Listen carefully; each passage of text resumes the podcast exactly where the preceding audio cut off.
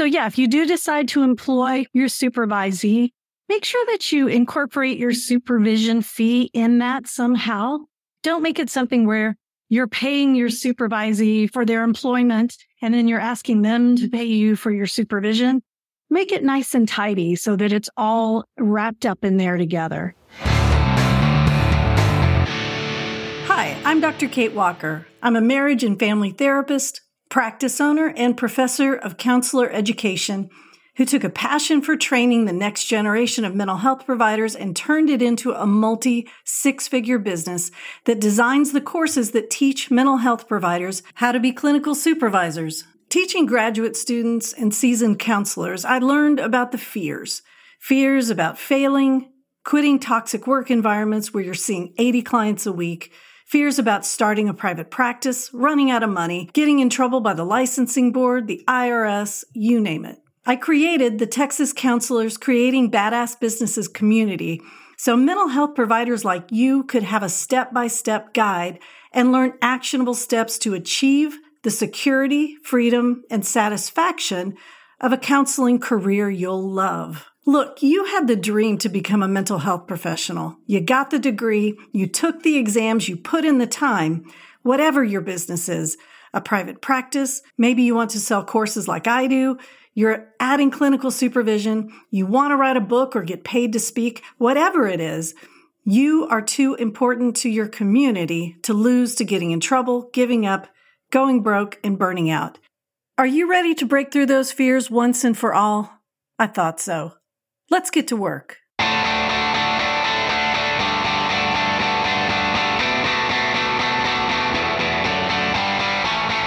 Welcome to Texas Counselors Creating Badass Businesses, where it's all about working smarter, not harder. And here's your host, Dr. Kate Walker, who starts her day off with yoga. Happy November! It's finally chilly in Texas. At last, I can cuddle my hot chai oat milk lattes without sending myself into a full on hot flash. I've got big news about the only online 40 hour LPC LMFT supervisor course in Texas. We have officially graduated more new supervisors to be than any other course in Texas. 236 graduates in 2023 alone and the number just keeps climbing. We all know that counselors need quality continuing education courses full of great information that will help them build their career, protect their license, grow a practice, and stay out of trouble. And bonus points if the course is not boring and outdated. But the real barrier to finishing a course that could lead to your supervisor designation, well, sometimes it's cold, hard cash. Let me make it easy for you. I host the only online 40 hour LPC LMFT supervisor training that can lead to the supervisor designation in Texas. And in the month of November, we're accepting applications for the December Practice Grant giveaway. I'm looking for counselor badasses just like you who share my mission to fill the gaps in access to affordable mental health services in rural and underserved Texas. Applications will be reviewed by a panel and will announce grant winners in December.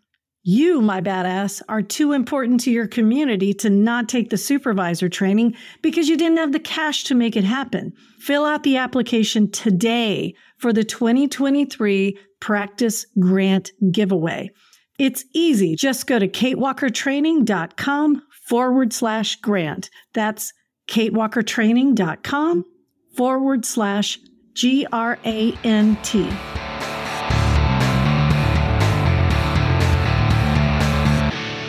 Hey, I'm Dr. Kate Walker. Welcome to your Tuesday training. If you're listening to this on a replay or on the podcast, yay, you, because you're taking extra time. I know the people that are watching me live, you guys are awesome and you schedule the time. Those of you who are listening on the replay, you are on the treadmill, you are doing carpool, you're sitting at a boring baseball game, you're doing something else and still trying to get some amazing training in the meantime. And that's what it means to be a Step It Up member. You get these live trainings. So if you want to show up and ask me questions, here I am. Don't forget, if you are in the 40 hour course, every Thursday, we'll host your live study hall. So either I or one of my trusty assistants will be there to answer your questions as well, because we don't want this just to be some online course where everything's all out here somewhere. I want you guys to feel like you've got a nice, cozy safety net to make sure you have everything you need to be successful and go save the world with excellent therapy. So today you're going to get some ideas for business plans if you're thinking about adding supervision to your private practice. So I know I just like totally alienated a bunch of you who are like, I don't want to be a supervisor or I'm a supervisor, but I'm in an agency. It's okay. You can still listen in and pass the info to a friend or who knows? Maybe someday you'll get the bug and you want to add supervision to your private practice.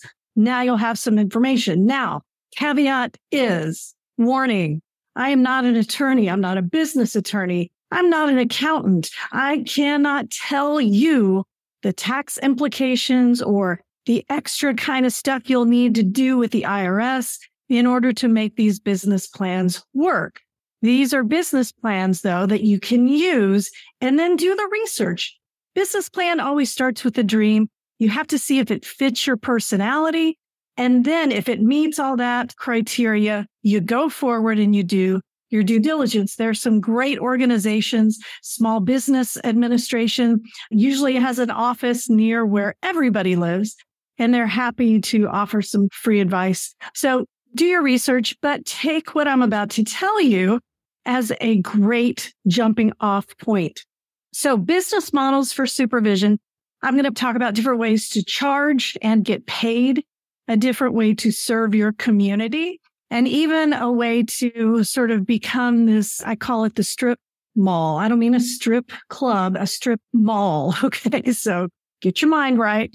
I'm talking about like where you drive along the road and there's a Target and there's a Ross's and there's a liquor store and there's a nail salon, right? Strip mall. So let's get into it.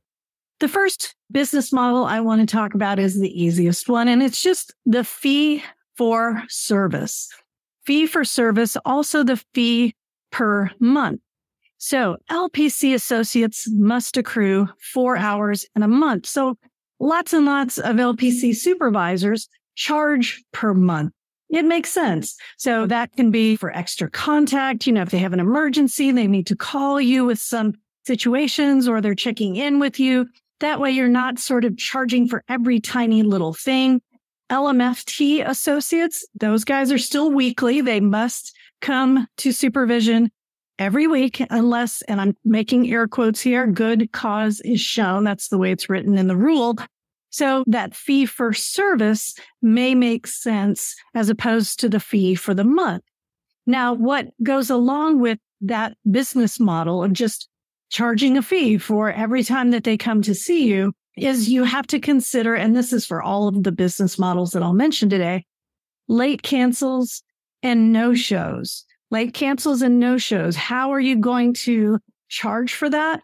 And how will you make sure that that supervisee is still receiving supervision, right? Because even if they don't come, you're still responsible for their work. So while you may want to set that boundary like you would for a client, like, oh, you didn't come. You don't get to see me this week. Yeah, you still need to make sure that you're providing oversight with those clients because if we're going to use kind of the parenting model, the natural logical consequence is if that supervisee, I'm talking about LPC associates, if they don't get their four hours of supervision in a month, they lose all of the hours for that month. So that's a natural logical consequence for them. LMFT associates, you can yank those hours away for the week if you like. But I'm talking about the consequence for you, right? My job is to help you supervise and not lose your license, right? That's my job. I'm helping supervisors help themselves, help their supervisees and help the clients. So as the supervisor providing oversight, it behooves you to continue to see that supervisee. So what do you do? Well, you can charge your supervisee for coming at a prime time. You can say, ah, okay, my only available time for you to make up this week is Saturday morning at nine o'clock, but that is a $200 slot because I don't want to be awake at nine o'clock on a Saturday morning. You do you, or perhaps more realistically, the only slot you have available is a prime client time, let's say four or five o'clock in the afternoon. And since most of us, when we supervise, we're charging a lower rate for our supervisee, if you're having to plug a supervisee into a spot where you might make more money with a client, it's reasonable, I think, to then charge that supervisee that full client rate that you're not getting. So agency supervisors, I hope you're kind of perking your ears up a little bit because although you cannot charge for supervision if it is a part of your job, you still must have a natural logical consequence for a supervisee who late cancels or no shows, right? Because natural logical consequence, yeah, they lose the hours, but your job is to protect those clients and your license. So figuring out a way to your advantage, right? Shifting the angst to the supervisee and off of you, you've got to figure out a way to make sure that you meet however you can, but that you're either getting compensated for it in some way or that your supervisee recognizes that they may lose the hours for that month, or perhaps you even want to work with your agency if you're doing this as part of your job to help them understand that you need extra compensation if you're going to be supervising outside of a regular workday. So the two models we're talking about so far are we have the fee for service, the fee per month.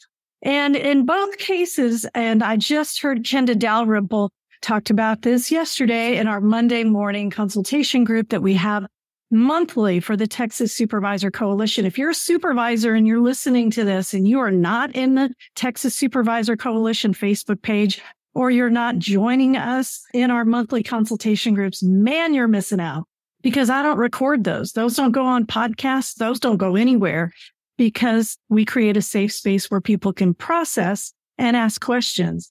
So when Austin attorney Kenda Dalrymple spoke to us Monday morning, she talked about making sure that those invoices, how you pay your supervisee if you hire them, and how they are paying you if you do one of the models we're talking about, the fee for service or fee for month. Those documents must be part of the supervision file that you keep for each one of your supervisees. So whatever you decide to do if you're going to be charging for late cancels, no shows, extra time, prime time, make sure you include documentation of that being paid or at least being invoiced. Next business model is more for the community. And not to say that there's not an advantage for you, right? Because one thing I will never tell you, superstar, is that you have to sacrifice your time your life balance in order to give back as a supervisor. I see people doing that. They're on the road to burnout. And once you burn out, well, I don't know how short your fuse is. Are you going to burn out quickly? Is it going to take a long time? But it's not sustainable. I have built my business on helping folks like you make a sustainable business model so that you can stay in business because your community is going to grow to depend on you. So this is that business model. I call it the Anne's Place model. And this is something I developed when I started the nonprofit Anne's Place. I since shut it down because I was getting overwhelmed because we got a lot of business. We helped a lot of families in the span of time that it was open. It was about five years in Montgomery County, Texas. And the way I operated Anne's Place was I asked my supervisees to give me three direct hours a week in our Anne's Place office. So we had two or three offices. We did some remote offices. And so if they could give me three direct hours a week, roughly 12 direct hours per month, then I would waive my supervision fee. And I wasn't ticky tacky about it either. Simply, you know, if they had a no show, I wasn't going to be like, oh, that's only two hours. You owe me a dollar fifty. We didn't do that. It was for two reasons. Number one, to serve the community because what my supervisees were able to do is offer counseling at a reduced rate. So we used a sliding fee scale based on the national poverty standards. We charged anywhere from $10 to $80 per session So I was averaging an income from those services of probably close to $60, maybe $100 a week from each one of my supervisees, not per hour. So if my supervisee provided three direct hours in a week and she charged 20 for one session, 40 for another and 20 for another. So I'd get perhaps $80 from three hours of her work. And that's about what I would have charged for supervision anyway. So it was really nice. I think at one time I had seven supervisees. So that's 21 hours per week. They were able to donate to Anne's place and it wasn't the major part of their income. So that was nice too, because I always encouraged my supervisees to have an outside job. I wanted them to work in a hospital or I wanted to work someplace where you can get those hours quickly. I didn't want them to hang their hat on a private practice clientele when they were trying to get their hours fast. So it was a real win-win. My supervisees who are in a hospital setting or a prison setting or some kind of a clinic, they go do their nine to five job. Then they come to me and get some really great private practice experience at Anne's place. And then for supervision, I charged them nothing. And so I won, they won, the community won. So again, the Anne's Place model, you just ask your supervisees to donate a certain number of hours and I keep it really low because I don't want anybody to think that I'm replacing their income or I'm getting some kind of paid service for nothing, right? Nobody's having to get me coffee or do my dry cleaning or take my car to go get washed. I wanted to make sure it was very, very clear. Three direct hours a week free supervision. So that's the Anne's Place model.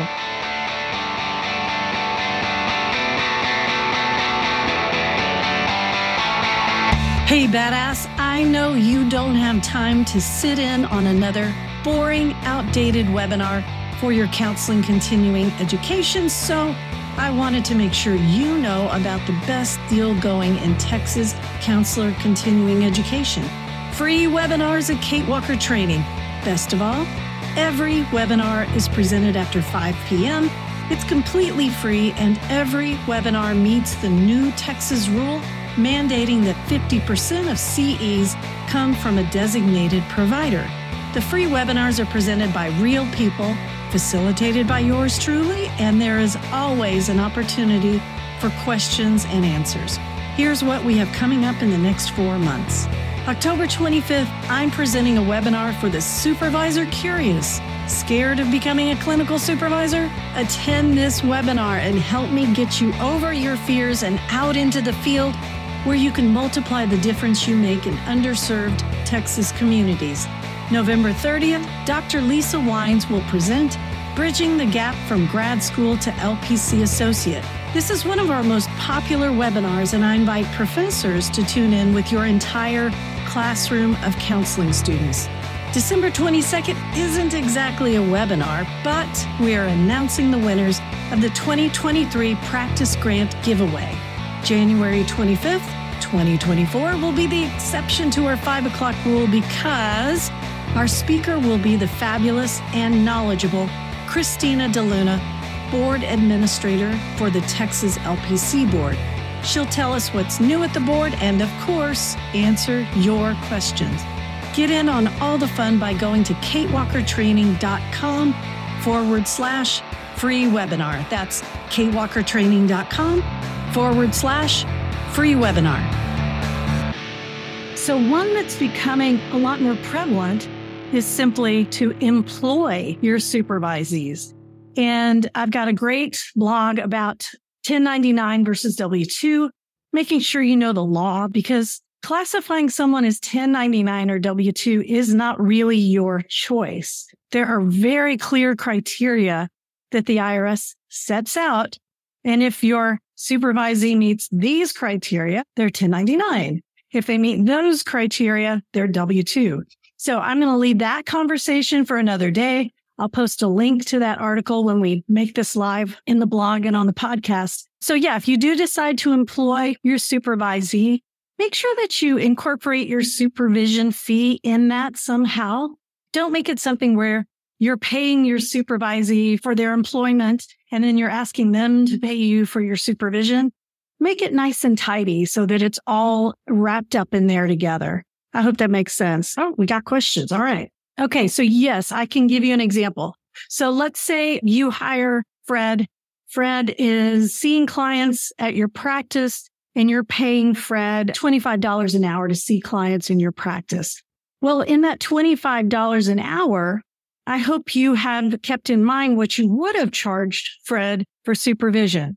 Okay. So let's say you would have charged $75 a week for supervision, right? So instead of you writing Fred a check for, let's say $250 and then saying, Hey, Fred, give me $75 of that back for your supervision fee this week. Make sure you're paying Fred or he's able to generate enough income so that your supervision fee is already coming out of that.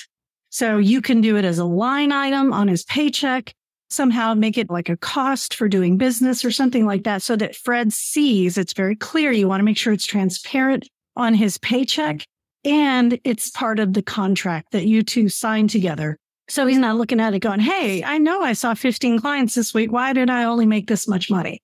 Right make sure it's a conversation. So I hope that helped. The line item is always better because it's like when, you know, you're looking at your paycheck and you're trying to figure out what all that stuff is the first time you have a job, right?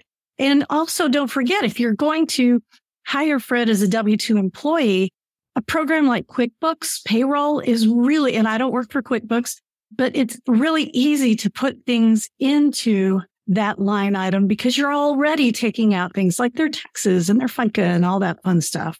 Okay. So the last business model I'm going to talk about is actually, this is the strip mall, not the strip club, the strip mall. When I put this together, this really was for LPCs only because basically it was for if you wanted to have the big group practice and you were going to have five fully licensed folks and you were trying to say, Ooh, how much do I want to pay them? Which would mean paperwork, you know, tax paperwork, W 2, 1099, all of that. Or do you want all five of these people to pay you? Right. And it works for LPCs because back before the law changed, LPC associates could not own their own practice. So this didn't even apply to supervisors. Well, now it does. And this is not the same as being hired by your supervisee. Remember, the rule says that you can't work for your supervisee, right? They can't hire you. And this is charging a rent. Okay. So go with me on this because step one, you have to value what it is you offer, right? So if you've got a supervisee, right? You've got Fred and you're like, okay, here are all the things I offer Fred. I offer Fred supervision. I offer Fred office space. I offer Fred access to the electronic health record system. We have front office staff. We have HIPAA compliant this, HIPAA compliant that. We make sure this, this, we go in and we audit this, this, this. Oh my goodness. That's a very valuable service you're offering Fred. And let's say Fred, there are four other therapists, right? So you've got one, two, three, four, five therapists. And you're like, okay, I'm a very valuable service here that I'm going to offer to these four therapists and my associate Fred. What would you charge for that? Right. So now I want you to think like a landlord. If you're a landlord and you have a strip mall and you're like, ah, got a wonderful location. I'm going to put in Wi-Fi, plumbing, pest control, electricity, all of these things. How much would I charge people to rent a spot in my strip mall. Well, you would value that and you would charge a rent. And this is the fifth business plan that I'm talking about. Charging a rent for the services that you provide your supervisees if they are working in your practice. So it's kind of a flip, right? You're not paying them. So no W-2, no 1099 because there's no money leaving your hands to pay them for the services they render. It's going the other way. They can see as many clients as they want, charge what they want. But at the end of the month, they're paying you for this rent. I'm going to make the air quotes again, rent, because rent can include whatever you value yourself at, right? So that's the supervision service. That's the rent. That's the office furniture, the computer system, the internet, all the things that I mentioned. So it may be hard for you. And I've had therapists, you know, they're trying to write it on a piece of paper, like, okay, if I take my air conditioning bill and I divide it by five. No, I don't do that, right? Just a rough ballpark estimate and think about your bills and divide it by five, right? And then what would that supervision be worth? What would it be worth for all of these people to basically park themselves in your practice, use all of your amenities? What would you charge for that? Now that's income, right? That's income coming to you. So you don't have to worry about paying them. So we're almost back to the fee for service model, aren't we? Because number one, fee for service or fee for month, that's about what you would charge for the service of supervision. All right. So let's review. I talked about five business plans, fee for service, which is just per service, like LMFT associates. I talked about fee per month. I talked about an Anne's Place model where they donate three hours a week and deliver low cost counseling services to the community and you don't charge for supervision at all. I talked about employing your supervisees and then you have to classify them 1099 or W 2 because as an employer, you're going to have to pay them. And then number five, which is kind of a hybrid. I'm calling it the strip mall just because I don't have a better name for it. But it starts with you valuing your services all of the services. And if your supervisee wants to open their own private practice and use your amenities, use your filing system, use your office space, then what would you charge for all of those amenities, including supervision? But you would not pay them for services. You wouldn't pay them anything for seeing those clients. Those clients are theirs and they pay your supervisee. Tiffany wants to know, can we still require them to have a certain amount of clients if they're W-2 to ensure it covers supervision? Well, I don't know why not, right? I know if you're working at Walmart, they're going to require you to work a certain number of hours, right? So you can do whatever you want. You're an employer. Good question too. All right. So that was just off the top of my head, some business models for supervision. There are other ones out there. Oh, Nikia wants to know what if they don't have the number of hours? Okay, so this gets a little bit complicated. When Kenda talked to us on Monday, it seems to me that most of the problems came from clinical supervisors who are in the dual role of clinical supervisor and boss. So you would have to decide and communicate to your supervisee, is this hours requirement an employment issue or a clinical issue? right? Because if it's supervision and it's a clinical issue, you've got to remediate before you terminate. But if they're just over here and life happens and it's out of their control, or maybe they're slackers and they just don't feel like working, that might be an employment issue. And it's really difficult for that clinical supervisor to be over here going, man, you got to get your hours together or else I'm going to have to charge you for supervision this month. And then over here, you're like, oh, tell me everything that happened this week please be open with me, share everything, right? So that's where the trouble can come. So with any of these, I would say Anne's place, employing your supervisee or doing the strip mall, it's really better if you are not in both of those roles, the clinical supervisor and the boss, right? Even if you have somebody that you could just bring in to do that employment stuff, so you stay completely out of it and you are just focusing on that clinical piece. So I hope that answered that. I'm going to pull out the chat. Because remember, you're allowed to have a dual relationship in the supervision arena. It's just you must do your best to mitigate any problems. And you always, as the supervisor, are responsible for maintaining that relationship that's healthy with your supervisee so that they aren't afraid to tell you things or they're not afraid for their job, right? You still have to kind of be that safe space. All right. You're welcome. You're welcome for all the great info. You guys are awesome. Thanks for tuning in. Thanks for listening. If you're watching or listening on a replay, you're awesome. Thanks for sharing your day with me.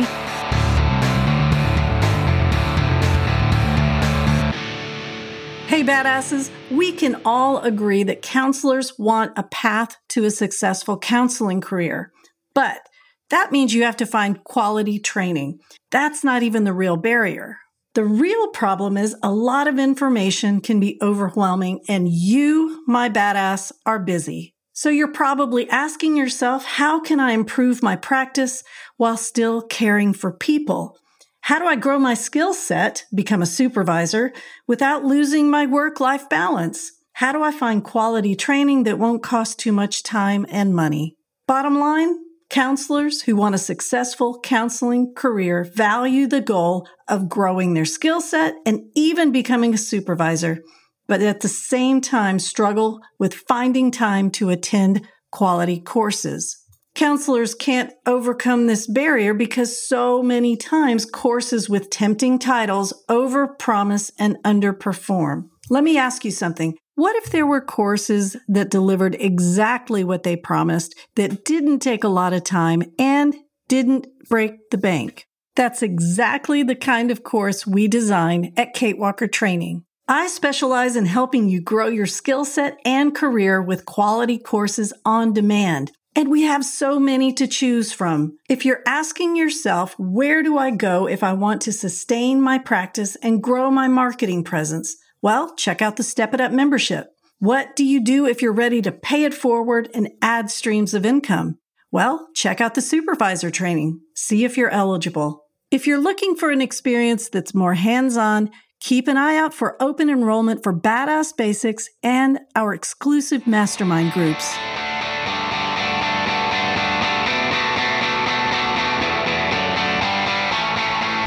Dr. Kate Walker. Thank you so much for listening to Texas Counselors Creating Badass Businesses. Thank you to Ridgely Walker for her lovely voiceovers at our introduction. And do me a favor, when you get a second, please like, share, and subscribe, and write us a review.